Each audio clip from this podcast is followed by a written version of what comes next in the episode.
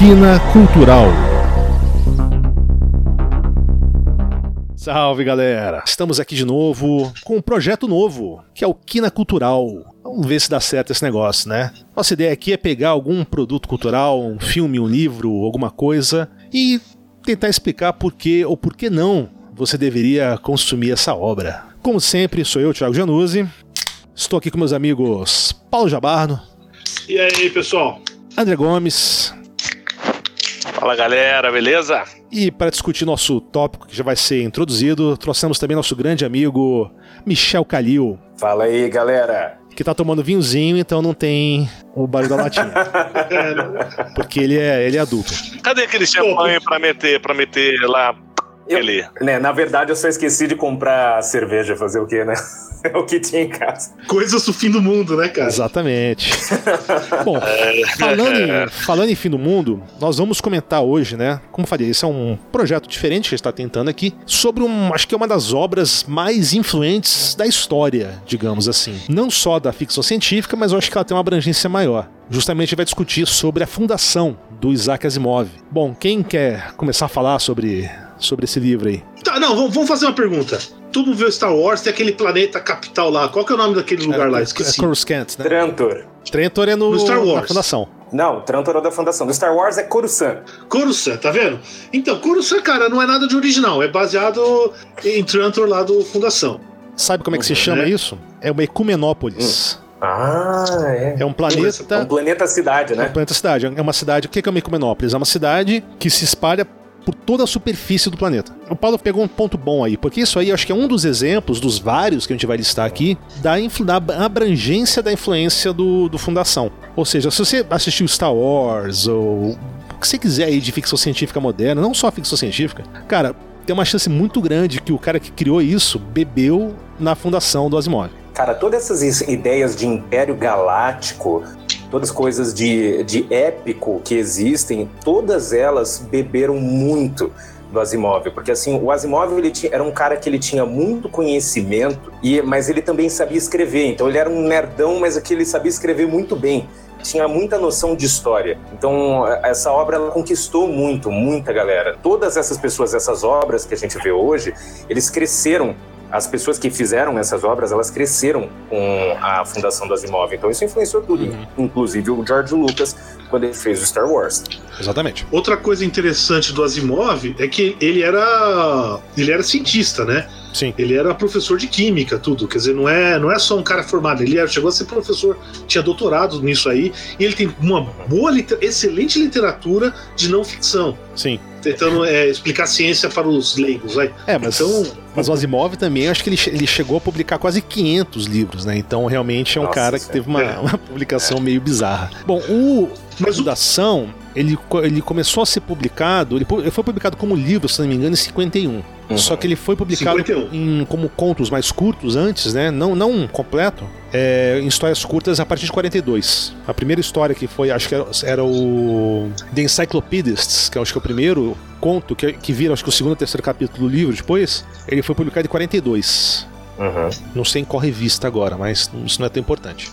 Astounding Stories, do Joseph do John Campbell. Do Campbell, tá. Né? Astounding uhum. Stories. Até a ideia foi isso em 41, ele propôs pro Campbell é, escrever um, uma história, um conto, baseado no declínio e queda de um império galáctico. Uhum. Certo? Ele pegou muito, você consegue ver muito da influência de uma das obras mais influentes que a gente já falou aqui no Quina do Mundo várias vezes, que é o livro do Edward Gibbon, declínio e queda do Império Romano. É, o Império Galáctico é basicamente o Império Romano, né? Exatamente, exatamente. É, assim, bem isso na obra. É, como a ideia é que vocês leiam o livro, né? Eu acho que a gente pode falar sobre ele sem contar toda a história, né? Sem contar toda a história. Mas basicamente a é... história é, um, é de um império galáctico, né, humano, que ele vai entrar em declínio, a gente vai explicar já por que, que a gente se descobre isso, né? Porque tem um elemento da psicohistória. Mas é basicamente isso, é um império galáctico que vai entrar em declínio. E aí, que justamente o que o Paulo falou, né? Que o Asimov bebeu. É, é, é como se fosse o livro do, do Gibbon no espaço, de certa forma. Exatamente. Outra coisa, né? Que o Asimov ele trata muito pouco. Não sei se ele, ele tem algum livro que ele tra o, o, trata isso,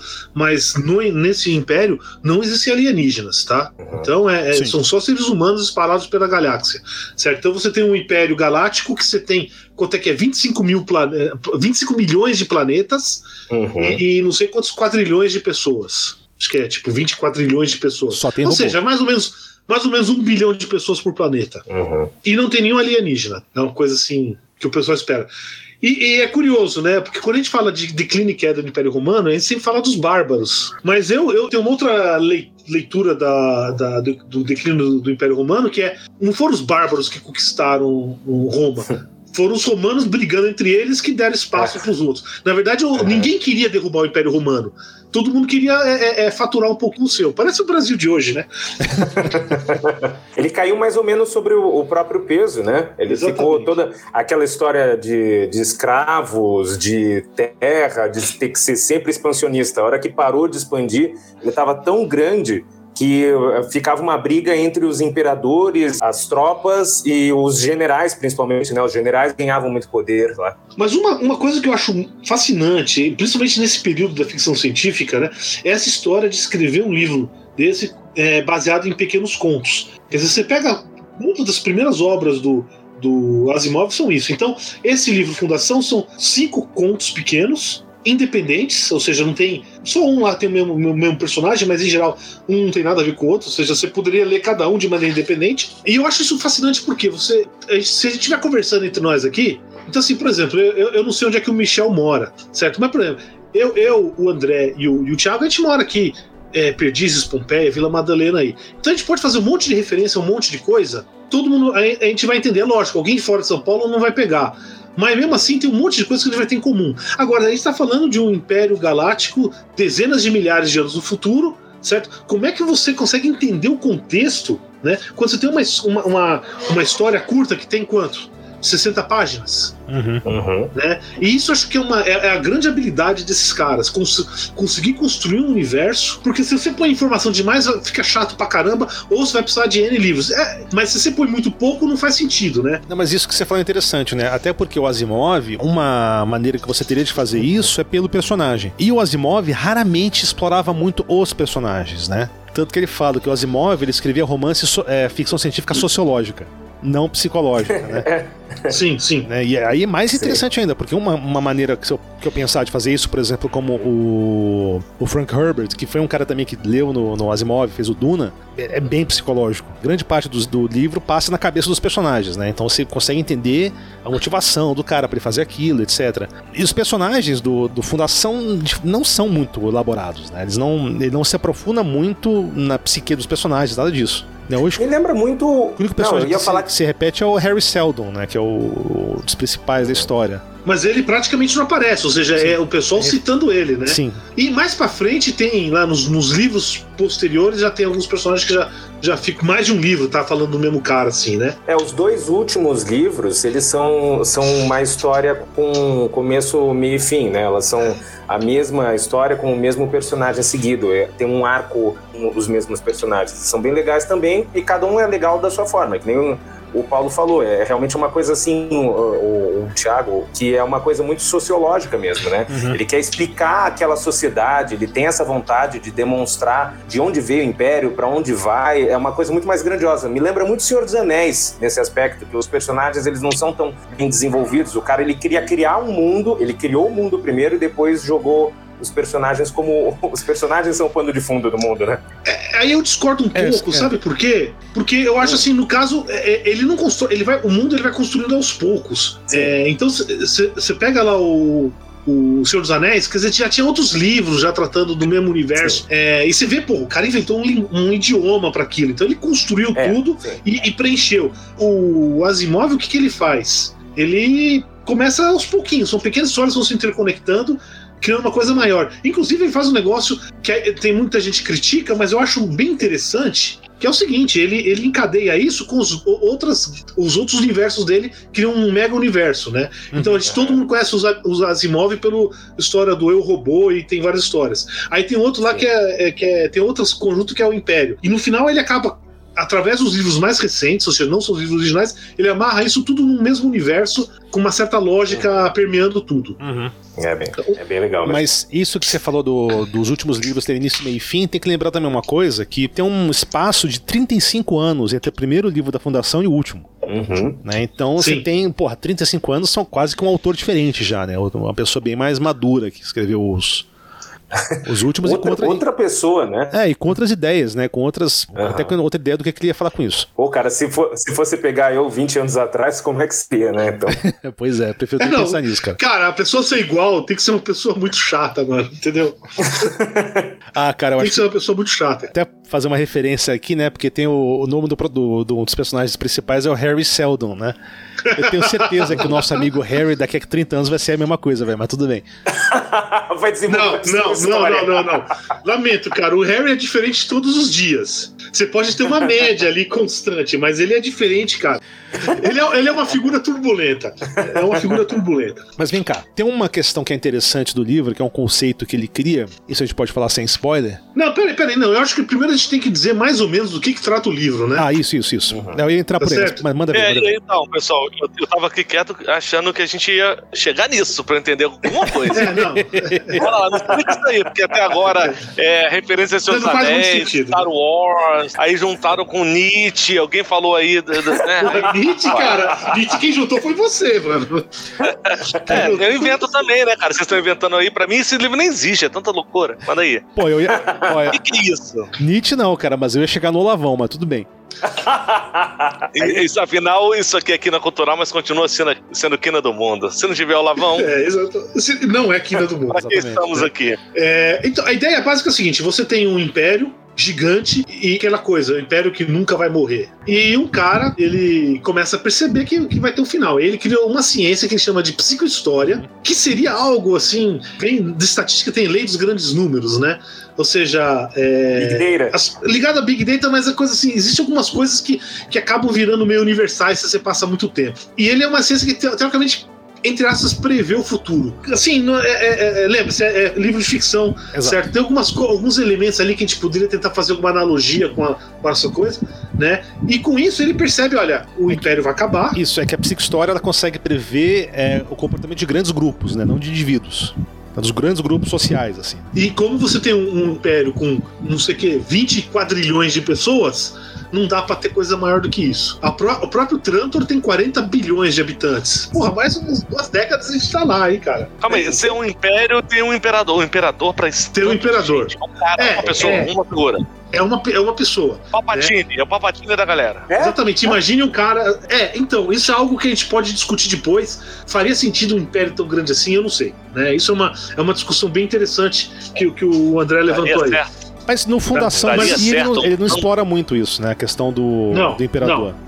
Não, legal, mas é um império, tá bom, entendi. Mas entendi ima sistema... imagine, imagine um romano, isso lá em, no ano 180 depois de Cristo. O ano que o, nos últimos grandes imperadores, ou Marco Aurélio, imperador filósofo, que, que é o personagem lá que morre naquele filme O Gladiador, Imagina um, um cara na, naquele momento lá e aparece alguém falando: olha, tá em decadência e vai acabar essa merda. O, olha só, e só, só vou fazer uma, um negócio interessante. Pior momento do Império Romano não foi nem quando acabou, foi no século III, lá, lá no ano 200 a 250, que só foi desgraça. Então, é, imagina o cara, ninguém nunca poderia prever isso. E o que o cara faz é prever isso, e aí ele prevê uma idade média. De 30 mil anos de 30 mil anos, é lógico. Eu acho que, eu acho que é até curta a cidade média para não sei quantos quadrilhões de planeta, quantos milhões de, milhões de planetas e quadrilhões de habitantes. Então, ele chega lá e ele tenta, vai tentar fazer com essa, com essa psicohistória, tentar fazer um negócio para Olha, a gente, isso é inevitável, a gente não consegue mais mexer nisso. É grande demais, não tem o que fazer. O que a gente pode tentar fazer é dar uma mexidinha aqui para reduzir esse 30 mil anos de idade média para mil anos. Essa é a premissa né? do livro. Essa é a premissa do e livro. E aí ele funda um planeta, que é, é uma colônia na fundação, que é justamente para fazer isso, né? E criar a enciclopédia galáctica, né? Que é, seria para preservar o conhecimento humano. Mas uma coisa Mas que você... é humano, humano. Humano, só tem tá gente. Só tem todas, gente e robô. Todas as pessoas, entendi. Não tem nenhum. Alienígena. Não tem alienígena. E a ideia. Tá? E a ideia é que a história, ela, ela meio que seguia sozinha, desde que você tenha um número de pessoas grande o suficiente, você consegue com a psicohistória fazer esse cálculo. Exatamente. Né, do que Só quais seriam as variáveis. Mas. Porém, contudo, todavia, existem alguns aspectos aí que tem que levar em conta. Primeiro, se você sa sabe psicohistória, você pode mexer nas suas coisas e, as, e, e, toda a previsão do Harry Seldon pode ir por água abaixo. Então, ele, ele meio que baniu essa questão ah, aí. Cola, é, é, livro. É, é, meio, é meio que aquela coisa lá do influência do observador, né? Isso sim, é, influência da mecânica quântica, né? Ou seja, o observador influi na medida. você lê no livro, né? Tem bem essa questão da ausência, né? Exatamente. Da informação. Ele solta aquilo que é relevante para o plano dele dar certo. Só um comentário rápido que é bem interessante, porque quando a gente fala, sabe, de ah, declínio do Império Romano, declínio da civilização X, essa ideia do declínio ela faz sentido em retrospectiva. Quando você vê isso, sabe, estudando Sim, história. É isso, né? exatamente, exatamente. Porque para quem tá lá no Império Romano naquela, naquele momento, o cara não, não tem declínio. Para ele se bobear, ele tá achando que ele tá na era de ouro dele. Pois é, Mas... será que a gente tá no ápice da humanidade agora também? Tá pensando assim?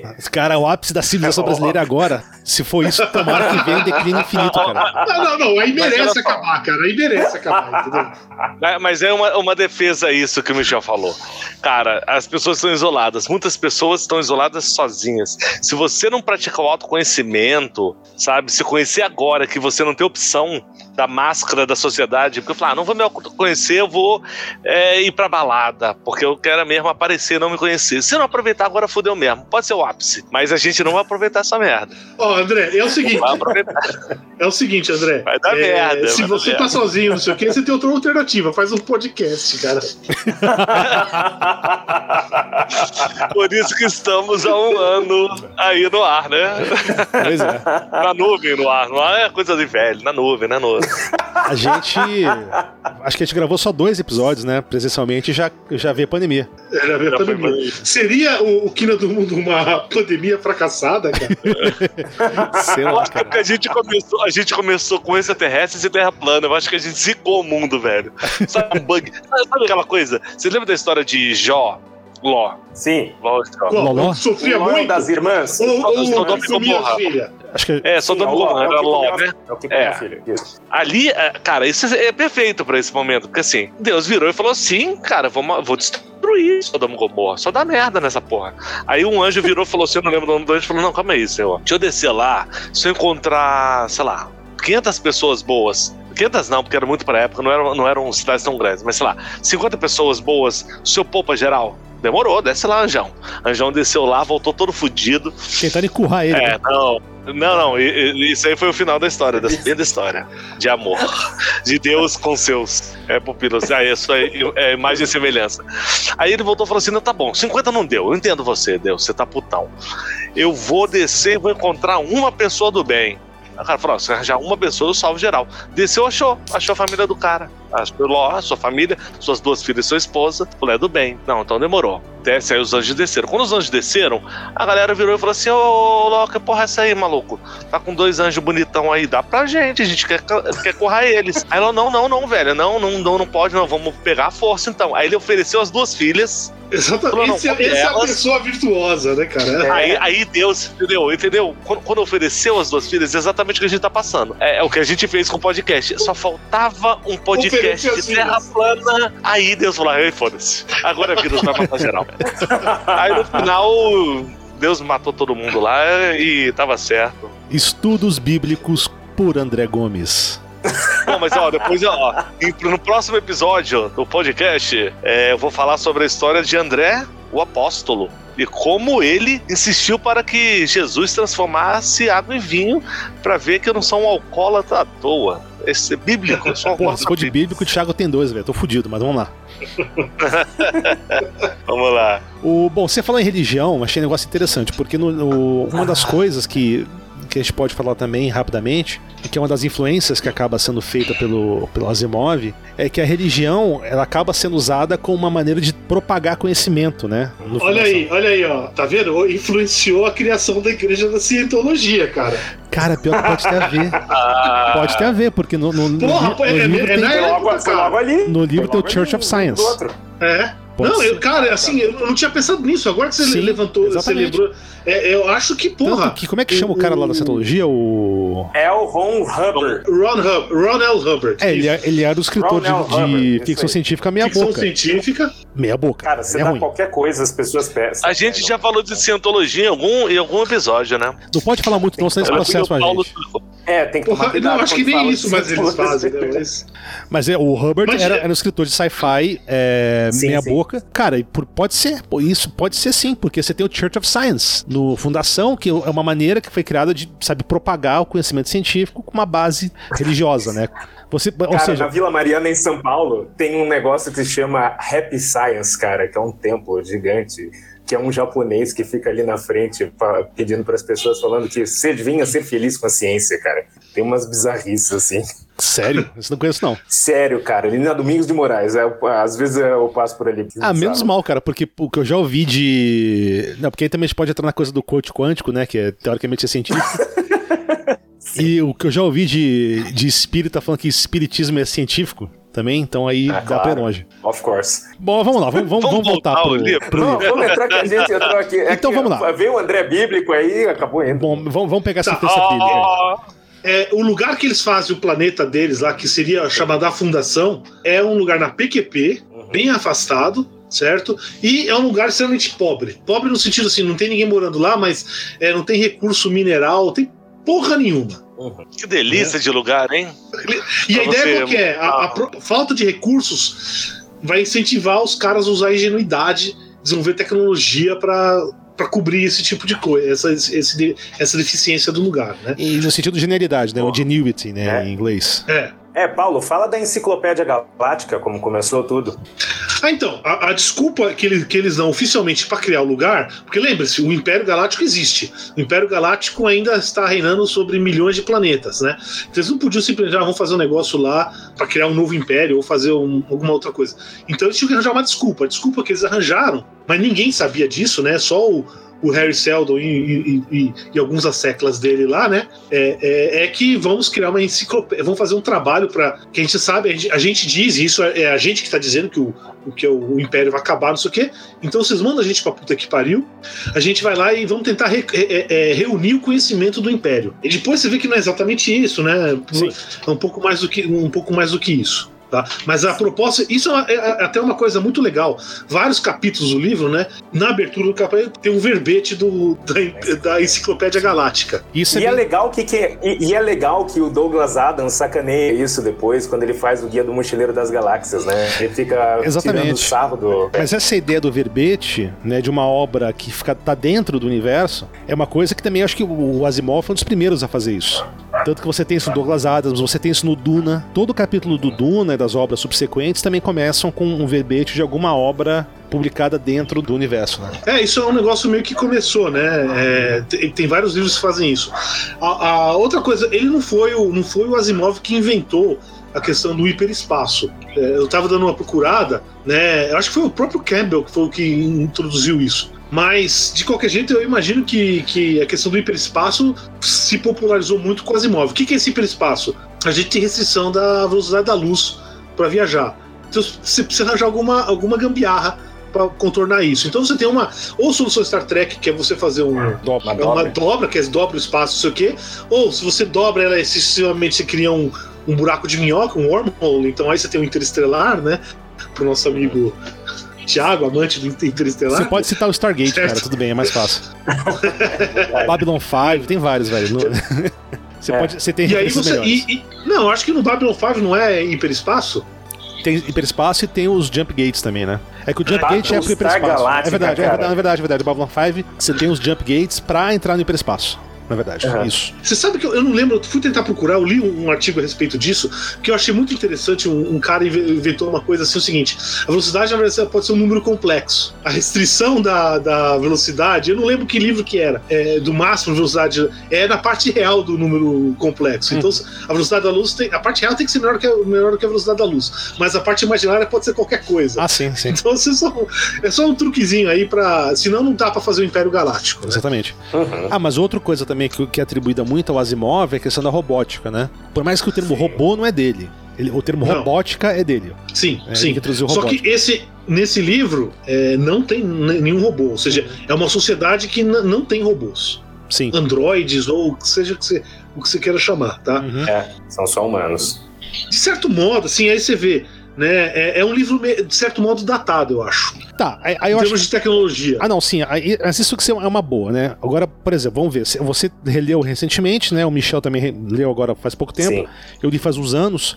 Até interessante, porque duas, o, o Asimov foi basicamente, como a gente discutiu no episódio de, de sci-fi, foi uma das minhas entradas para ficção científica. Mas o Fundação foi um livro que eu demorei para ler. Eu li, sei lá, uns menos de 10 anos atrás. Então, mas vamos lá. Então, vocês que leram recentemente, né?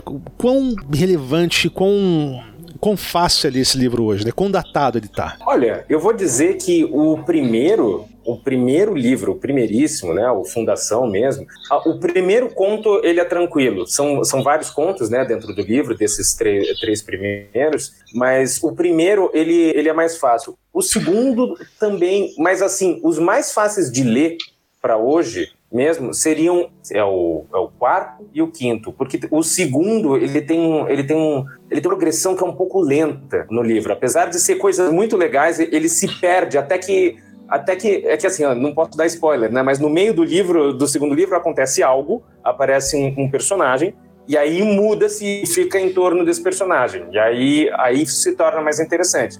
Mas não é uma leitura tão simples. Depende se você é aficionado ou não por ficção científica, se você gosta desse setting, né? Se você gosta dessa coisa de impérios, coisas épicas, ou se você gosta de histórias mais focadas em personagens, que não é o não é o foco dele. Histórias pequenas eh, entre relações. Ele está mais ligado nas coisas grandes, né? Nas grandes conexões. Pelo menos essa é a visão que eu tenho. É, mas a ideia é justamente. Por isso que eu comparei com o Senhor dos Anéis. Não, mas justamente assim. que a questão que é um romance mais sociológico e não psicológico, né? Isso. É. E, e, você, Paulo? Não, quando eu falo datado, né, é meio assim, por exemplo, aí eu vou dizer, a ficção em, em científica em geral, é, salvo raríssimas exceções, ela não conseguiu prever nada parecido com rede social e internet. Sim. Tá? E a gente, porra, a gente tá vendo isso aí hoje. O impacto disso aí é algo estarrecedor, assim, a gente não, não acho que não dá nem para quantificar ainda. Pensa na tua vida, que é um pouquinho mais velho, há 15 anos atrás já tinha internet, já tinha tudo, mas não era essa coisa. Não, não tinha um celular, entendeu? Com, com internet, assim. Ou era, ou era extremamente caro, né? Pensa nisso aí, como é que era a tua vida 15 anos atrás? Né? Como é que você faz as coisas hoje? Então, eu acho assim. E aí, por exemplo, então, em termos de, de, de, tecnologia, né? É uma coisa que ele faz muito bem, por isso que dá para ler. Ele não fala da tecnologia do, do dia a dia, ou seja, as poucas coisas que tem assim, é, não sei. Ah, mas eu acho que isso aí, cara, é, é, assim, você quando você vai pegar um livro, você vê a data em que ele foi publicado, você consegue entender. E mas agora, não, não, lógico. Mas agora não. dando uma viajada, pensando no contexto do livro mesmo, você pensa, pô, o Harry Seldon lá fez os cálculos dele lá História no contexto galáctico, sabe, de bilhões, Sim. trilhões, quadrilhões de pessoas. De repente até, é claro, né, está falando de, te de tecnologia futura. A internet faria mais sentido num sistema mais planetário ali, né? Mas, mas para um sistema maior, né, de bilhões de sistemas solares, não sei até que ponto seria relevante isso, sacou? E isso é interessante você pensar, porque o Asimov, ele, não, não no livro, mas o Asimov, ele como pessoa, ele deu uma entrevista, salvo engano, em 1982, alguma coisa assim, não, não, lembro, que ele previu a internet, que ele disse que haveriam sistemas de bibliotecas junto, que iriam se conectar, queriam falar e tal. E assim, ele descreve mais ou menos como, como era a internet, mas não as redes sociais. Né? Então ele, ele entendia isso. Então o Asimov ele era um cara que ele tinha ele ali, já mais tarde, tinha essa noção do que viriam de tecnologias, mas eu concordo com vocês quando diz que realmente ficou uma coisa datada, o livro, uhum. mas é, você tem que entender também ali o que, que ele poderia imaginar. Não, mas é, é, é, essa é uma crítica que eu faço a todo mundo. Então, se você pega Star Trek, tá certo? Uhum. Porra, menos as últimas séries que tem tido agora, filmes agora, cara, não tem nada disso. Hum. Né? Se você pega a nova geração, tudo bem, é, já tem 30 anos já, né? É. Mas mesmo assim, cara, assim, porra, a internet estava lá dois, três dias depois, dois, hum. dois, três anos depois até explodir, né? Quatro anos depois. E assim, e não tem nada disso, entendeu? E ficam lá com o data lá falando, não, porque quantos contas você faz por segundo? Qual foi a última vez que você viu alguém perguntar de quantas mega flops o computador faz. eu trabalho com computação científica, eu faço essas coisas, né? Mas assim, porra, uma pessoa normal não faz. Não existe uhum. isso. Tá? Então isso não é, não é uma crítica ao livro, é uma crítica em geral à ficção científica que isso, salvo raras exceções, por exemplo, o William Gibson. É, eu falar justamente dele. Pouca gente pegou isso aí. É, mas eu acho que também, assim, no caso específico do Asimov, não, não era uma preocupação dele, né? De, não, não era. Não de, era. de pensar no, no que era um futuro possível. E aí a gente pode entrar numa discussão, nem, nem, nem, nem vale a pena entrar agora nisso, mas no, na maneira de fazer ficção científica, né? Porque você pega, por exemplo, o Slow Orwell e o, o Verne fazia a, a, ficção dele com, sabe, com coisas que eram possíveis, né? Assim, isso aqui talvez seja possível no futuro, né? Seria um hard sci-fi. Já você pega, por exemplo, sabe, a, a Guerra dos Mundos, tudo isso, não tem não é preocupação nessa. Ele tá contando uma história usando um terreno fantasioso, do, sabe, da, da ficção. E eu acho que é mais a pegada do Asimov nesse caso, né? Ele tá, ele tá querendo contar uma história, basicamente, né? É, é a declínio e queda do Império Romano no, on space, né? Tanto que ele não tem Tecnobabble, né? É, Muito pouquinho. Não, não tem, não tem. Ele tem pouquíssimo Tecnobabble. Pouquíssimo, pouquíssimo. Pra quem não sabe o que, que esse termo Tecnobabble é, é o seguinte. Não, não, é, é. Aqui a gente, a, gente, a gente lê um pouco essas coisas e sabe, muita gente não sabe. Basicamente é o seguinte: o pessoal lá, principalmente em televisão, eles querem fazer um negócio e, e aí tem um roteiro assim e eles não sabem o que falar. Então eles inventam uns termos, parece científico, e aí resolve todo o problema lá em cima disso aí. Então gira tudo em tudo desse Tecnobabble. Tá? O Star Trek é, é muito famoso Star por fazer Trek é isso. É especialista em Tecnobabble. Exatamente. Se bem que tem pessoas, pessoas hoje que usam Tecnobabble para outras coisas, né? Tipo coach. coach quântico. Coach, coach é, é Tecnobabble, cara. Total. É um Tecno-Psychobabble.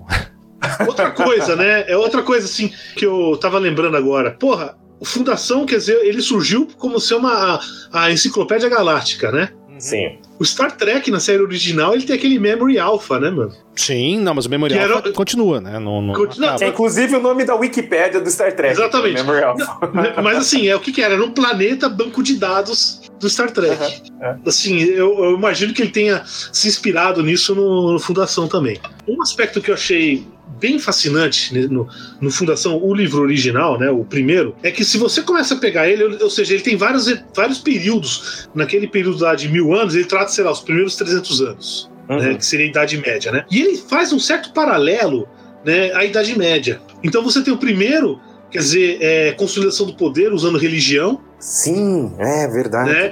E depois você tem, por exemplo, a questão da, da do comércio, né? Quer dizer, o comércio foi a saída. Pro, a gente está falando de é, Gênova, Veneza, Flandres, uhum. tudo essas. Por onde saiu, a Europa saiu da Idade Média. Uhum. Inclusive, e isso já é um personagem lá do, do, segundo livro, que é Fundação Império, eu tava pensando, porque a gente não tem alienígena, certo? Nesse, então, então você tem que aparecer um elemento externo, que é o tal da mula. O mulo, eles. Mulo, eu não sei como é que é, o que eu em inglês. Em português, então, é, eles colocaram um mulo, né? mas assim, é the mule, né? The mule, é. Então, que, eu não sei, se, se, não, não, seria, por exemplo, o papel desses invasores externos, que seria, para um europeu, seriam os árabes e os mongóis.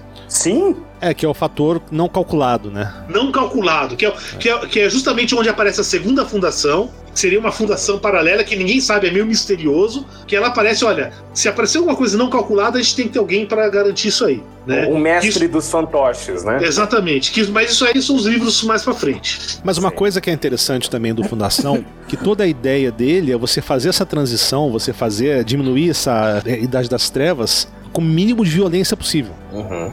Tem uma frase muito boa, né, do, do livro. Salvor Harding. Que é o violência. Salvor Harding. Violência é o último refúgio do incompetente. Cara, essa frase é sensacional. Eu acho ótimo, cara. Eu acho que diz muita coisa. diz muita coisa mesmo. Diz muita coisa mesmo. Eu não sei, para quem gosta de história, tem, tem um aspecto que eu acho assim, existe, que aí ele segue a, a, a inteligência comum, que é a Idade Média, foi o horror e, a, e a Antiguidade era uma maravilha. Eu discordo completamente, entendeu? Não, mas isso, isso tá bem pacífico já na historiografia atual, né? É, Quando a gente fala de. Mas... Idade não, Média como Idade das Trevas, assim, é um, é um, um certo exagero que já é pacífico na. Não, eu sei, mas entre, entre, a população em geral não é verdade. Tá? Uhum. Então, entre quem não é historiador, isso não é verdade, né? É, você, e, você... Então, é, é, aquela coisa dos iluministas que veio antes, né? Eles Exatamente. Falar, surgiram, eles queriam falar que o anterior era treva, Sim. que era desgraça. É, que você, imagi você imagina a Idade Média como um Monte Python, né? Bring out your dead. Bring out your dead. Bring out your dead.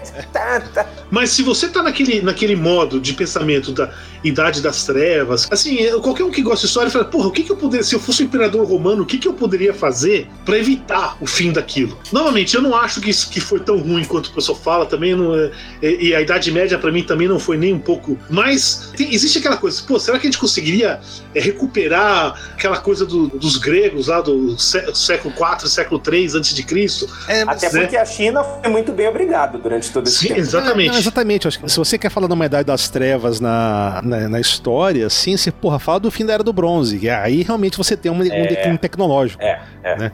aí, já, aí, aí sim seria uma idade das trevas tecnológica e pelo menos de grandes é, impérios e grandes, grandes reinos no Ocidente, né? Mas é, são coisas diferentes. Mas pensando numa visão eurocêntrica dessa, iluminista, né? Assim, basicamente o que, que é? Seria esse fetiche. É, pô, se eu fosse imperador, eu não teria acontecido o final do Império Romano, entendeu? Seria mais ou menos isso. Né? E é isso, essa que acho que é a ideia fundamental por trás do, do livro Fundação, a primeira, pelo menos a, a, trilogia. Mas vem cá, aí a pergunta: por que, que alguém deve ler esse livro hoje? qual a importância da fundação hoje. Não, não do que a gente já falou, sabe? Como um livro muito influente e tal, até a gente pode falar um pouco mais disso depois. Mas qual a importância, sabe, de um moleque aí, sabe, 18 anos, chegar e pegar. E eu já ia falar, né? Aí no, no, na livraria comprar, não tem uma livraria, não tem mais nada. KKKKK. Porra, Tiagão. É tudo digital agora, maluco. Ninguém cheira mais livro, não. Então eu você nunca veio em casa, cara, mas tudo bem.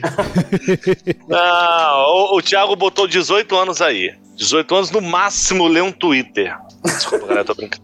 Sim, Mas, é... desculpa, tô querendo ofender a, a, a, as pessoas. Nossa demografia com 18 anos é baixa, pode, pode xingar mesmo. É, pode xingar à vontade, vai todo mundo concordar. É, não vai fazer rolo, a gente é um bando de velho decrépito. É verdade.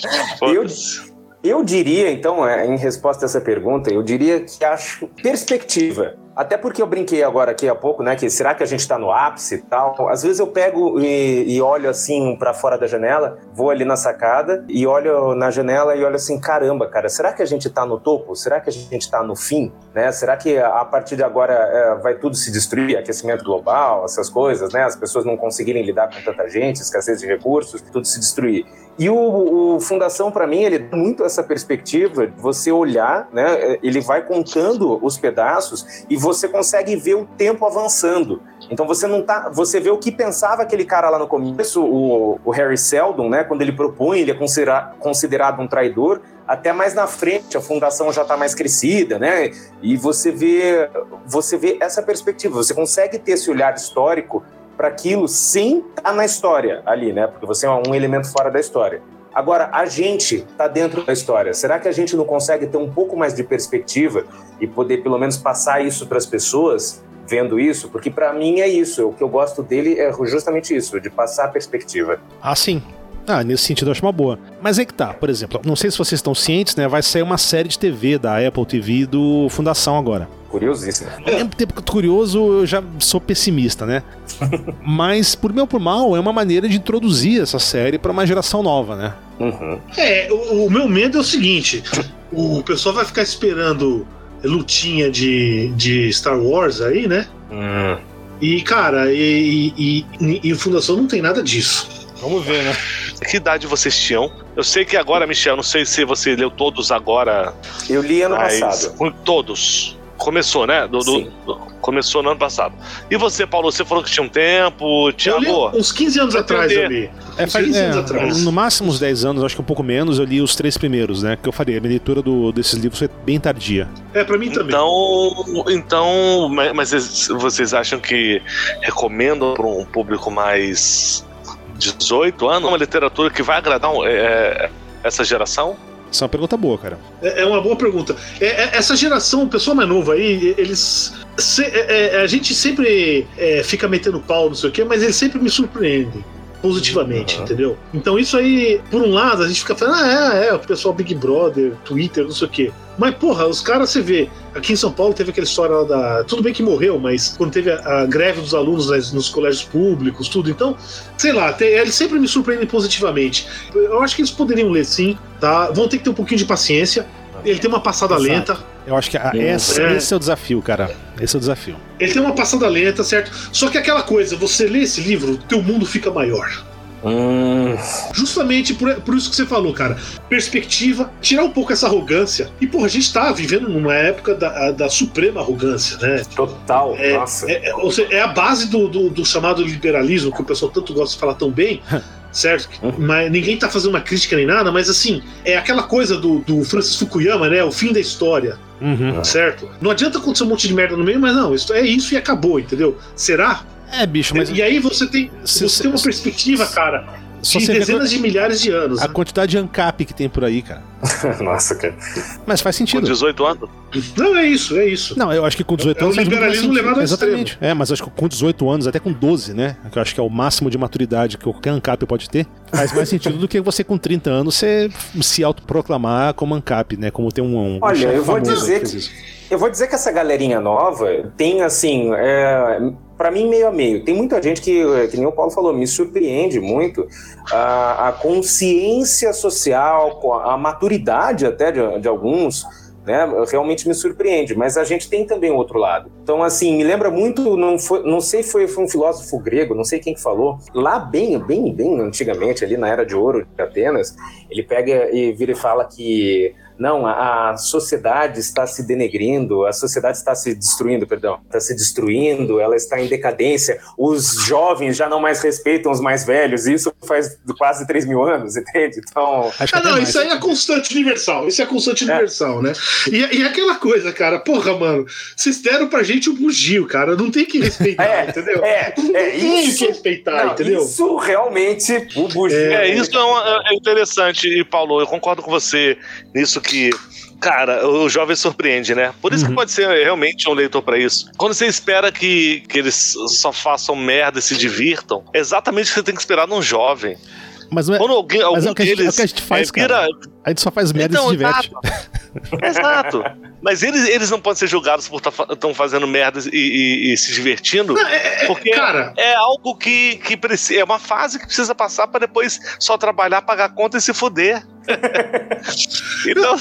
É que eu acho o seguinte: a gente tem, tem outro aspecto também que a gente tem que lembrar. É, quando a gente vai falar ah, que, que antigamente era melhor, sei lá, qualquer música ou qualquer coisa. Uhum. Pera lá, a gente está comparando o melhor dos últimos 50 anos com o melhor do último ano. É lógico, cara, nos últimos 50 anos foi feito muito mais coisa. Então, se você pegar o, o, o que é de melhor, o melhor filme, melhor música, melhor livro dos últimos 100 anos, 50 anos, é lógico que vai ser melhor do que o que foi feito ano passado. É verdade que tem momentos, por exemplo, que você tem tem algumas revoluções. E por quê? Por exemplo, pega, pega a música, né? Uhum. A gente tem, a partir dos anos. A partir da Segunda Guerra Mundial, você tem introdução da eletrônica. Então você conseguiu fazer coisa que nunca foi possível fazer. Exatamente. Certo? Exatamente. Mas assim, cara, eu, eu te garanto, mano, entendeu? Se você pegar de todas as produções de 1965 Cara, é tudo lixo que nem todas as produções Não, mas, agora. Paulo, é, esse exemplo da música que você deu foi, foi ótimo, né? Eu tava escutando uma. Eu botei uma playlist de funk americano aqui no, na hora do almoço hoje, né? Fiz uma lasanha, foi uma boa. E Opa. entrou uma música, da, não, não vou lembrar agora qual era, mas, cara, ela tem um solo de uns 3, 4 minutos de sintetizador bregaço, mas super brega, sabe? Muito bem tocado, lógico, mas é muito bem feito, muito bem produzida. Mas é uma música que, porra, ninguém tem saco pra escutar, Cansa. sacou? Cansa, não, não é uma música boa. Aí entra bem o que você falou, o que você falou da questão da revolução tecnológica, porque pra quem tava vivendo aquele momento, o timbre de um sintetizador é um, é um som que você não tinha antes, cara. Ninguém Você nunca ouviu antes. antes. Exatamente. É, é um som né? novo, cara. Porra, então faz todo sentido o cara pirar o cabeção e fazer um solo de teclado de 27 minutos lá, fritando. o Rick Wakeman. O Rick Wakeman uhum. que fazia Journey to the Center of the Earth, 27 minutos fazendo solo de teclado. É, fritação, sacou?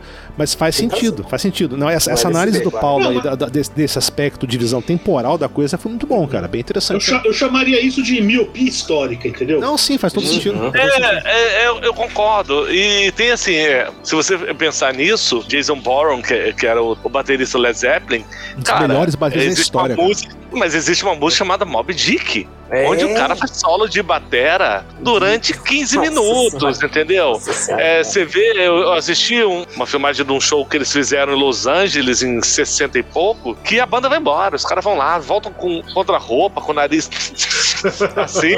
Enquanto isso, o cara tá lá, mano, sem camisa tocando terror. Esse, e aí, pra hoje, hoje, de repente, de repente, aquele tecladinho sintético que você falou, Januse, é, é, sintetizador, na verdade, desculpa.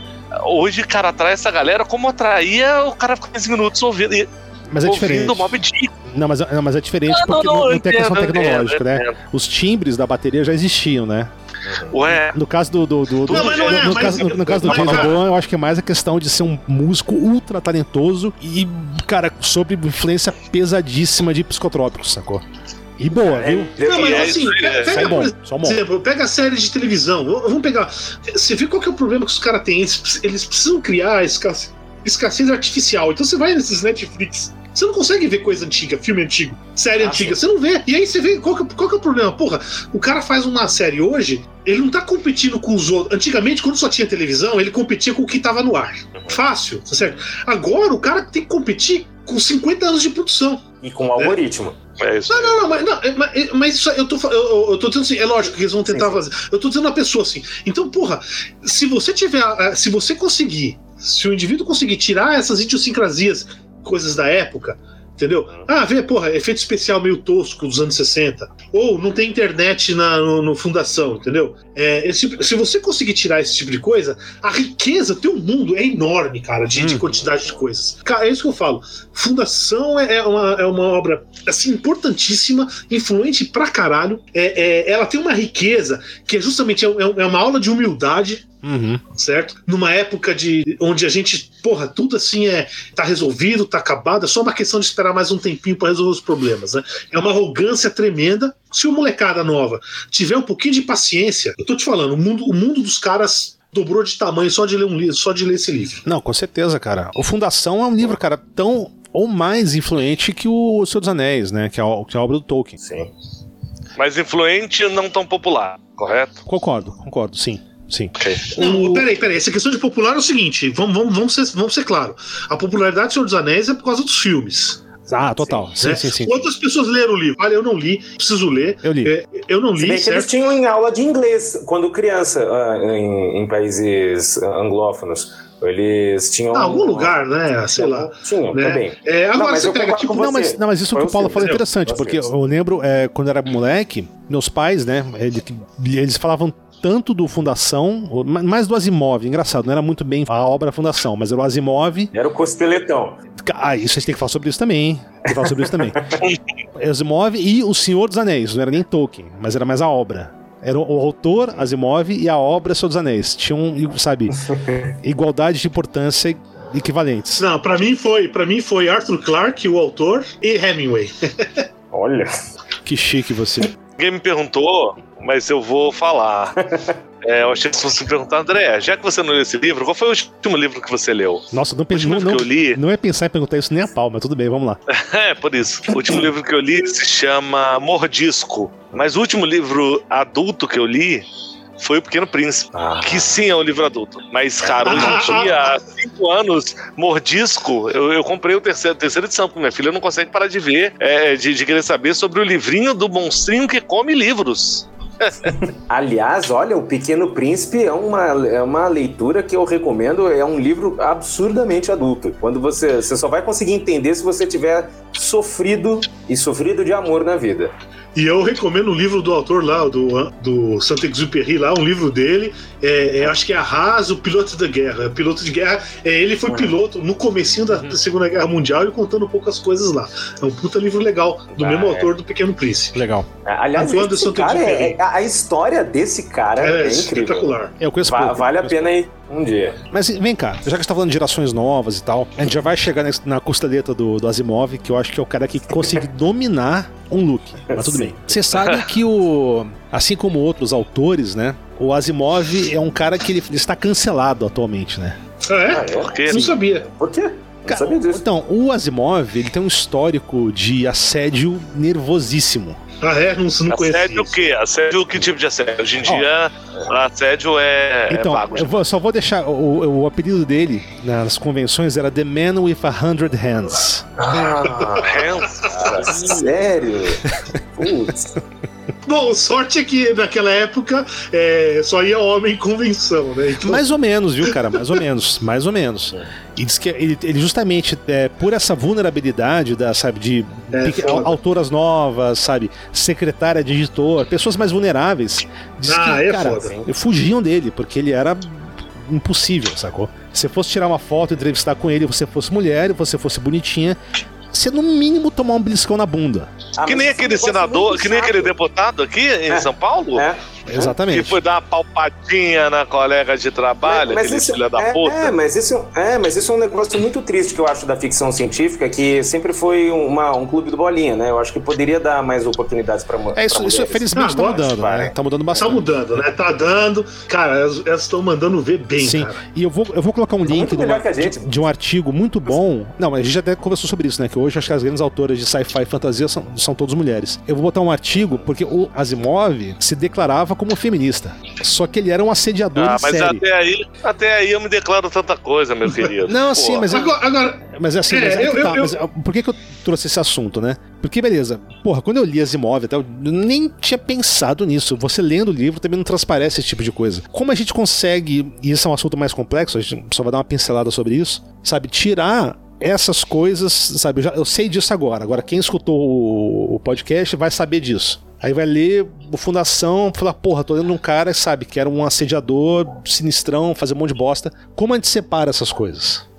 É, a gente tem um exemplo aqui, né? É, que no Brasil famoso, o Monteiro Lobato, né? Uhum. Quer dizer, ele é, foi um dos grandes autores de livros infantis aqui no Brasil e, porra, era um puta de um racista. E no livro, no, o livro é racista, entendeu? Que é, é uma diferença do Asimov. É, é, né? Isso é outra coisa. O Asimov, agora eu tô tentando lembrar, não tem personagens mulher, né? Tem depois. Depois ele põe. Depois ele põe. Nas últimas tem. Mas no Fundação lá você vê tem pouquíssimo, né? Uhum. Mas uma é, caralhada de poder. Uma tem uma mulher de... em posição de poder. Não, sim, mas, mas é aí que tá. É, no, no, caso do Asimov, nessa época do sci-fi não tinha mesmo. Golden Age, né, do sci-fi, você quase não tem protagonista mulher. Então Nossa, não era só dele. Também, né? Tem até aquele lá do Deep Space Nine, tem aqueles episódios lá que eles aparecem, o, o, Cisco lá, que é o capitão lá, ele tem umas alucinações, ele vai para os anos 40, trata de racismo, certo? Mas e também é machismo, porque não tem mulher nada, quase nada. A, Caralho, a mulher uma que caralhada tem que de... com o nome de homem, né? O nome dela tem uma que ser... Uma caralhada de zilhões de planetas é. embaixo do guarda-chuva imperial e quase não tem mulher? Não tem que mulher. porra de mundo é esse? Não, mas, é, não, mas depois, é, depois ele, nos últimos livros ele muda um pouco isso. Ele muda um pouco, é verdade. Mas assim. Foram escritos 30 anos depois, né? Exatamente. Então... Olha, eu acho o seguinte, cara. Se a gente for tentar fazer isso, se a gente for levar nesse nível, você não vai ler nada que foi escrito uhum. há mais de 20 anos. Uhum. Tá é, certo. É pouquíssima tá certo. Aí vai de cada um, a consciência de cada um, como é que ele vai encarar isso. Por exemplo, o Monteiro Lobato que eu tava falando, porra, para mim, eu acho uma oportunidade para mostrar como é, o racismo é, é pernicioso. Entendeu? Estrutural. Então, e isso, isso, o professor em sala de aula podia usar isso como oportunidade para ensinar. Uhum. Seria muito rico. É, no caso do Asimov, sei lá, no, na obra dele não, não, transparece, não aparece nada não disso aí, né? Então, assim, não sei, será que a personalidade dele impacta? Não sei, cara, não sei. Mas Se aí, fosse um cara eu, atual, eu, eu concordo, mas mas assim, se você pensar nisso, se a gente entrar nessa seara mesmo, você tem. Você tem. Bom, o ícone pop, falecido o, o Michael Jackson. Uhum. Cara, o cara era um pedófilo estuprador, escroto, manipulador. E aí, eu vou apresentar as músicas do, Michael Jackson que eu dancei, que eu gosto pra caralho, pra minha filha? Que Porra, minha sobrinha tá dançando essa. Uh, tava dançando esses dias eu aí. Entendo. É... É, é, é, o médico monstro. A gente separa o médico do monstro. Eu, eu não tenho solução pra isso. Eu, não, eu, eu, eu entendo eu quem, não, quem, queira, quem queira Cancelar, né? evitar, né? eu entendo isso aí, né? Mas também eu, eu, eu não sei, eu não, não é, eu acho que é uma questão complicada. Eu acho que a saída é educação. Eu acho que a saída da educação é você demonstrar para essas pessoas, dar uma consciência para elas né, de que o que que é, o que que era racismo, o que que era o, o que que é racismo, o que que é machismo e o que que era naquela época também as diferenças e entender que quando você olhar o, aquele livro você tem que ler com uma consciência histórica, não é perdoar, você não está perdoando, não está excusando, não está dando uma desculpa para aquele comportamento, não está passando pano, mas entender, mas lembrar, a gente está olhando com o olhar de hoje. Né? Você está olhando com um olhar, com consciência de hoje. Então, quando você vai olhar para lá, você tem que, um, saber olhar também com de hoje, entender o que, que eram as diferenças, mas dois, saber olhar com a consciência daquela época, entender qual que era a ideia inovadora, descontado essas, essas questões históricas dele, quais que eram as ideias inovadoras, o que, que aquilo pode trazer hoje para você. Então, eu acho que a leitura de qualquer obra histórica, você Lógico, tem que levar perfeito, em perfeito. tem que levar em conta o momento. Você não pode, você não pode olhar daqui e achar que não, agora eu quero que o, o Edward Gibbon lá foi tivesse escrito o livro do jeito que um historiador não, de 2020. Por exemplo, por exemplo, o Edward Gibbon ele começa a primeira, acho se não me engano, a primeira frase do livro é, é talvez o momento mais feliz da humanidade foi no primeiro século, Império Romano, lugar com o primeiro, primeiro século depois de Cristo, né? Porra, cara, se você fosse um escravo, não era bem assim. Né? Exatamente. Né? Tá... Mas, é, só que a gente tem que também diferenciar outra coisa. Se tem um cara racista hoje, aí sei lá, pode. Ou, ou homofóbico, ou, ou machista, aí você aí pode cancelar à vontade. Se o cara tá sendo agora. Eu acho que a gente tem que ser um pouco caridoso. Se o cara, se o cara tá vivo, tá lá, reconhecer as merdas, a gente tem que ser um pouco caridoso. Porque, você direto, cara, quando eu era moleque, tava na escola, colegial, mano, era inconcebível alguém sair do armário, por exemplo. Uhum. Sim, nossa. Total, era, era uma... não é, não é, é, assim, é inconcebível. Depois de muitos anos você descobre que ah, tal e tal cara é gay, não sei o quê, é, e você vê que o quanto que o cara não sofreu na escola. Nossa. Assim, é. era, cara, é, a molecada mais nova não sabe disso, mas era inconcebível. Ou seja, todo mundo era, era homofóbico, todo mundo era uhum. machista. Uhum. Isso a gente não tá falando, eu tô falando da minha vida, entendeu? Não tô falando do meu, na época do meu pai ou do meu avô. Tô falando quando eu, eu era moleque.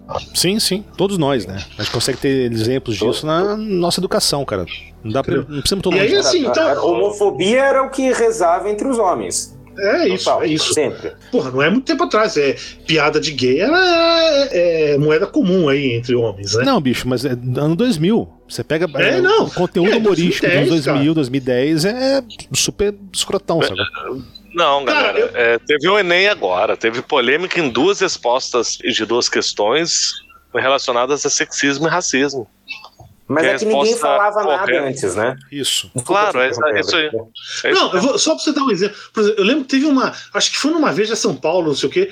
Teve. Acho que foi lá pra 2000, 2000 e pouco. Teve um, um amigo meu que foi entrevistado que falou, ele tá falando que tinha amigo gay. E foi assim aquela polêmica, todo, ai, você tem amigo gay, que não sei o quê. Foi uma polêmica, cara, entendeu? Isso, cara, não é, não é 1920, é 2000, 2001. Teve polêmica em cima disso. É, é, não, é difícil, é difícil é, afirmar mas, qualquer coisa nisso aí. Mas eu acho que é uma questão boa de reflexão, né? Mas é legal. Excelente. Agora, outra é, questão pra vocês. nesse mundo sabendo quem é o autor. Pronto. Perfeito. E aí o resto é com hum. vocês. Vocês são adultos, enfim, né? Agora, outra coisa, que eu não sei se vocês sabiam. Se não me engano, Fundação foi traduzido, pelo menos, talvez tenha sido traduzido antes, certo? Ele foi traduzido pro árabe em 99. Sério? Talvez tenha tido alguma outra. É. Qual, você sabe qual foi o nome do, do título? Não. Em árabe? Hum. Al-Qaeda. Ah, que legal. É. Caralho. É, é, é, não, não. Aí, aí é pra gente pensar. Mas eu pergunto, é, o que é. quer dizer Al-Qaeda em árabe? Então, exatamente, é aí que está a questão que eu queria chegar. Al-Qaeda é, é, justamente é fundação, a parte física, base, fundação, esse tipo de coisa. Em árabe é isso, Al-Qaeda. Né? é bem interessante. Certo. Agora, a questão é a seguinte: como um termo político, né, não existe na referência é, histórica árabe essa termo Al-Qaeda. Então, o pessoal conjecturou que o, o, Bin Laden, e se você pega a, a ideia do Al-Qaeda, é, é, bem fundação, cara. É bem fundação, mano. Entendeu? Imagina que você tá lá, você acredita que o mundo vai acabar, que vai não sei o quê, que você vai tentar fazer algo. Então, assim, é, é bem possível e não, isso não existe evidência terminal, né? Que o Al-Qaeda, cara, fundação, ele se, se inspirou no Asimov, no Fundação do Asimov. Cara, eu acho que essa. Nossa senhora! Foi a melhor teoria. No Guardian, Acho que foi a melhor teoria que eu vi nos últimos anos, velho. Puta, sensacional, mano. É... Cara, que sensacional. Não, porque, porque, existia uma questão de onde vem o termo Al-Qaeda, porque não existe. Na, na isso, não, é... pera lá. Se você vai fazer sentido agora. Lembrando que o Asimov, ele, ele é americano naturalizado porque ele nasceu na Rússia. Na Rússia, é. Uhum. Ele nasceu em 1920 em Petrovich, na Rússia. Então ele é russo. Então ele já estava planejando com Psico-História o declínio do Império Americano, velho.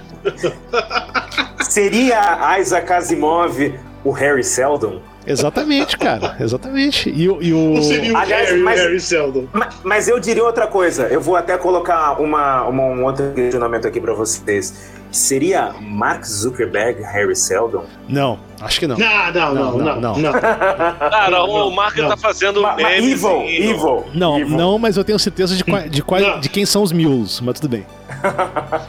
não, mas isso aí, ó. O é, WhatsApp é sério parou isso, de funcionar. O WhatsApp parou de funcionar agora. O WhatsApp e o Facebook pararam de funcionar durante, sei lá, meia hora, agora sexta-feira, duas horas. Uhum. E ele mandou um, um, um meme, ops, eu tropecei no fio. Então, esse cara é uma galhofa, mano. Segue a vida. Esse aí não tem. Não tem uma galhofa tem... milionária. ah, mas, mano.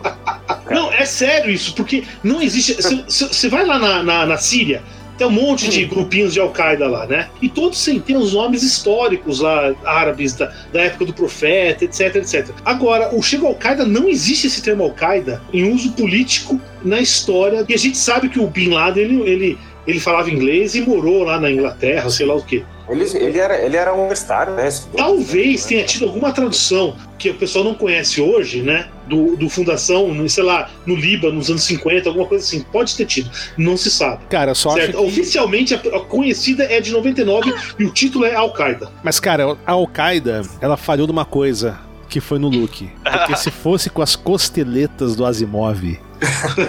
teria tido mais, mais sucesso. Cara, porque tá aí um maluco. Oh, né? que soube dominar uma costeleta, velho. Que eu vou te falar. Ah, eu tinha um professor Clemente Greco, que de Clemente não tinha porra nenhuma, que é, tinha essas costeletas iguaizinhas. Inspirado no Asimov, com certeza. Pode ser, pode ser. Ele é velho. Isso aí, ó, já pra, morreu faz muito pra tempo. Pra quem estiver ouvindo, entra no Google, bota Asimov. Vocês vão entender o que eu tô falando. É, é, olha esse indivíduo, é, realmente ele é peculiar. Peculiar e se achava um sex machine. ah, mas aí, mano, nisso você tem que se achar. Tem que acreditar, mano. Tem que acreditar. Se você, você não acredita, ninguém vai acreditar. Como né? diria Molusco, Olha o tem que acreditar. aí, ó. É, galera, galera, galera. É, o André e a, e, a, e a, Como é que é o, aquele, aquele filme, livro lá? O Segredo. o Segredo? Sim. Caralho, outro que eu não li. Porra, não leia, por favor. Né? Vale um episódio do Kina, Kina Cultural. A gente chegou a falar sobre isso. Algo eu não vejo a gente chegou a comentar. Mas, ó. Alguém tem mais uma coisa sim, aí? É, acho que tem uma, assim, um, só umas referências, né? Que a gente tá falando das influências do Asimov. A gente pode listar alguns exemplos. Né? Eu acho que o Star Wars é o grande exemplo mais conhecido, assim, de influência, né? principalmente a questão do Império Galáctico, né? Porque você pega umas figuras medievais e cenários futuristas, né? Você tem Imperador, você tem Conde, você tem, sei lá, Barão. Eu acho que uma outra influência muito grande é o Duna, que para mim, eu acho que é, na minha concepção é a obra mais importante de ficção científica né, da atualidade. E tem um outro, tem, ah, tem um termo, mas isso não é do Fundação propriamente dito, né, mas é do, da obra do Asimov, que é o, o positrônico, né? São cérebros positrônicos, uhum. que você pega, por exemplo, no Star Trek, usa muito a questão do positrônico, né, com, com o data. Um, mas o que eu acho mais legal é essa questão da religião da tecnologia, né? Tem um uhum. cenário de ficção que começou com, com, um joguinho de estratégia, né? Que é o Warhammer 40,000. Conhece, não? Uhum. Sim. Não. É muito bom, ele passa 40 mil anos no futuro. E você tem um Imperium of Men. E dentro, dentro desse Imperium of Men você tem os adeptos mecânicos. E é uma teocracia absoluta. E é justamente pessoas que, sabe, leem os livros sagrados, livros de mecânica sagrados. Então você tem aquela tecnologia antiga que você não sabe como funciona, mas o seu ritual de manutenção é ritual religioso. Isso é muito louco. Porra, isso, isso aí ele puxou direto do Asimov. Exatamente, exatamente. Total. Exatamente. exatamente. É o ideia do Tech Priest. Uhum. É, é, isso é algo que me, me, incomodou um pouquinho. Você acharia isso viável? Não acho impossível. Como viável estratégia? Assim, você consegue, por exemplo, pega a cientologia, certo? Ele tem todo um linguajar, né? mas não tem nada a ver com máquina, não tem nada a ver com realidade. É, eu não sei, eu, para mim é uma furada, cara. Eu não consigo não, aceitar como uma estratégia cara. não, mas como uma, uma possibilidade talvez, né? É, eu, não, eu não consigo enxergar, porque a base da ciência é o ceticismo, cara. Não, entendeu? E se você trabalha com manutenção, concordo, concordo. manutenção de equipamento, cara, entendeu? É, é, quem já fez manutenção, porra, é explorar, não é, não é assim, trocar peça, é você explorar o negócio, descobrir o que tá errado. Então, é, é não é ciência, mas usa o método científico, entendeu? Uhum. Então eu não consigo imaginar é, uma religião em ciência não dá. Porra, você vai ter os caras daqui a 40 anos para de não dar certo é, Mas aceitar se, isso. Se for algo estagnado, se for algo estagnado, você usa a mesma tecnologia e como o Thiago estava falando. Mas mesmo assim, cara, assim, a única coisa que você vai poder fazer é trocar peça. Você vai na Santa Figênia, tá com o teu celular quebrado. Como é que o cara descobre que tá quebrado? Você tem duas opções. Ou o cara vai lá e troca, você vai no serviço autorizado e vai troca uhum. tudo e acabou. Tá? É comprar um novo. Mas aí você vai nessa Figênia e o cara não, ele vai tentar pesquisar, ele vai tentar. Porra, é um, é um exercício de raciocínio cético, cara. É, cara, mas. Entendeu? Não, é, não é dogmatismo, mas, não é dogmático. Mas eu, eu, realmente eu, eu, eu, não sei dizer, cara, não sei dizer. A gente nunca passou por esse cenário, né? Então a gente não, não realmente não sabe dizer se seria um, algo prático. Tem um outro livro que trata um pouco disso. Eu citei esse livro uns episódios atrás, que é o Canticle for Leibowitz. Que finalmente tem em português, Sim, Cântico para Leibowitz, que é, também mexe com isso, né? Como a religião sendo usada como transmissão de pensamento científico-tecnológico. Ó, e já tem um nome baseado no puta do filme, que é o The Great Lebowski. Great Lebowski, pô, que massa. Le, Lebowitz, Lebowski é, é Lebowitz então... não é Lebowski, né? Mas Sim, mas é parecido. Então, pra gente... Beleza, algo mais aí, galera? Leia um livro. Não é um livro grande, então, tá? E se vocês curtirem, leia os outros. Eu, eu gostei bastante. Antigamente a gente falaria Agora, que é uma, é uma leitura de bordo, né? Que seria num voo. Exatamente. Hum. Uma ponte, né? Ô, Januzzi, se eu não me engano, vai sair um seriado sobre, sobre isso, não é isso? Sim, da Apple TV. No Apple TV? Eu tô curioso pra saber eu, o que Eu vou colocar o trailer no, no, site. Eu também. Legal, você sabe quando vai começar? Eu acho que esse ano, cara. Bom, Vamos então acho que Bora. é isso aí. Esses episódios da Quina Cultural, a gente não sabe muito bem como vai ser a periodicidade deles, mas fiquem atentos, sempre que tiver a gente vai anunciar. E novamente, quem quiser ajudar a gente, é só entrar no Apoia-se, apoia.se barra aqui do mundo, dá um help lá. Ah, agradecer a presença e a paciência do Michel aí, que foi Valeu, Michel. Adorei fazer parte. Acompanhe nossa verborragia aqui. Vamos lançar uma promoção aqui? Vamos lançar uma promoção? Os cinco primeiros que apoiarem o Quina do Mundo vão ganhar uma luminária feita com litofania do Quina do Mundo. Yeah! Feitas pelo senhor Paulo Jabardo, artesanalmente, com ele sua impressora 3D. E quem já tá apoiando é. já vai receber. Mas se não você... sei quando, tá? Não sei não quando, sei não lembro prazo. E se for amigo meu, vai demorar mais. então né, ser amigo demora para receber. Obrigado, galera. Um abraço. Até mais, pessoal. Obrigadão, até a próxima.